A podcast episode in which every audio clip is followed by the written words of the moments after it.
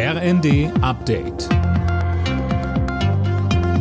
Stündlich neu. Auf den Punkt informiert. Ich bin Gisa Weber.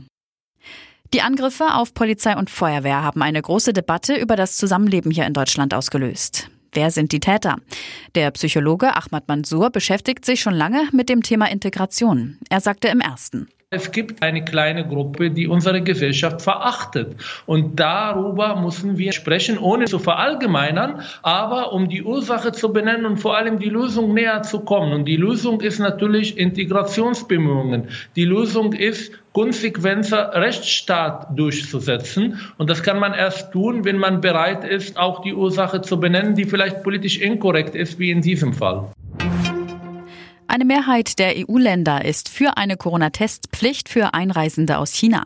Das hat die EU-Kommission mitgeteilt. Heute soll es ja noch mal ein Expertentreffen auf europäischer Ebene geben, um sich doch noch auf eine gemeinsame Linie zu einigen. Mehrere Staaten, etwa Spanien oder auch Italien, hatten ja schon im Alleingang eine Testpflicht für Einreisende aus China eingeführt. Deutschland hatte schärfere Maßnahmen bisher abgelehnt. Der Arbeitsmarkt ist weiter robust und die Nachfrage nach Beschäftigten steigt. Das hat die Chefin der Bundesagentur für Arbeit Nahles erklärt.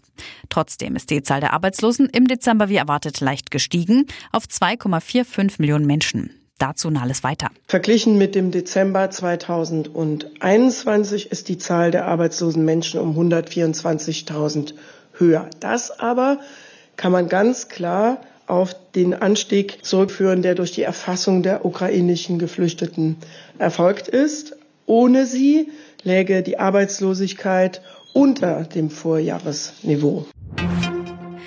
Bei der Vier-Schanzentournee geht es heute mit dem dritten Springen in Innsbruck weiter. Sechs Deutsche sind dabei, allerdings fehlt Karl Geiger. Er hatte die Quali gestern verpasst.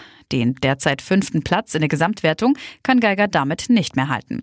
Hoffnungen auf einen guten Platz kann sich aus deutscher Sicht aber noch Andreas Wellinger machen. Alle Nachrichten auf rnd.de